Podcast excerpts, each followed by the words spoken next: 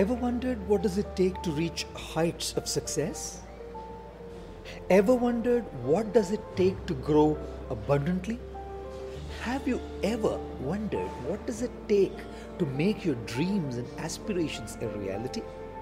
In a garden there were two seeds lying right next to each other in the fertile soil as both were chatting with each other. The first seed said, I want to grow. I want to send my roots deep into the soil beneath me and thrust my sprouts through the earth's crust above me.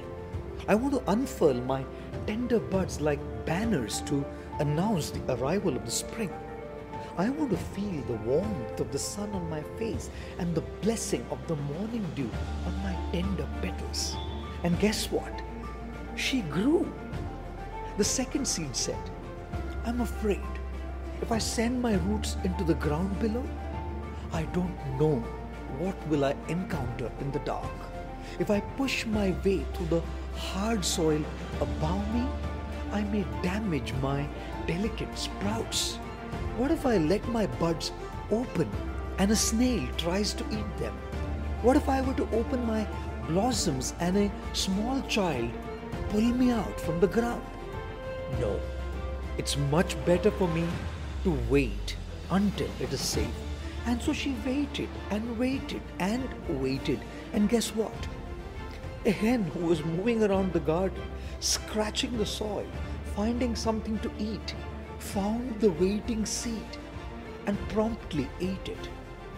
Ladies and gentlemen, beyond having the dream to grow, the desire to grow, the desperation to grow, we also need to have the willingness to take the plunge, the willingness to move out of our comfort zones, the willingness to take risks, the willingness to hustle hard. Or else, if we keep waiting and waiting and waiting, our life simply turns out to be a waste. Of course, the risks should be calculated ones and our moves deliberate.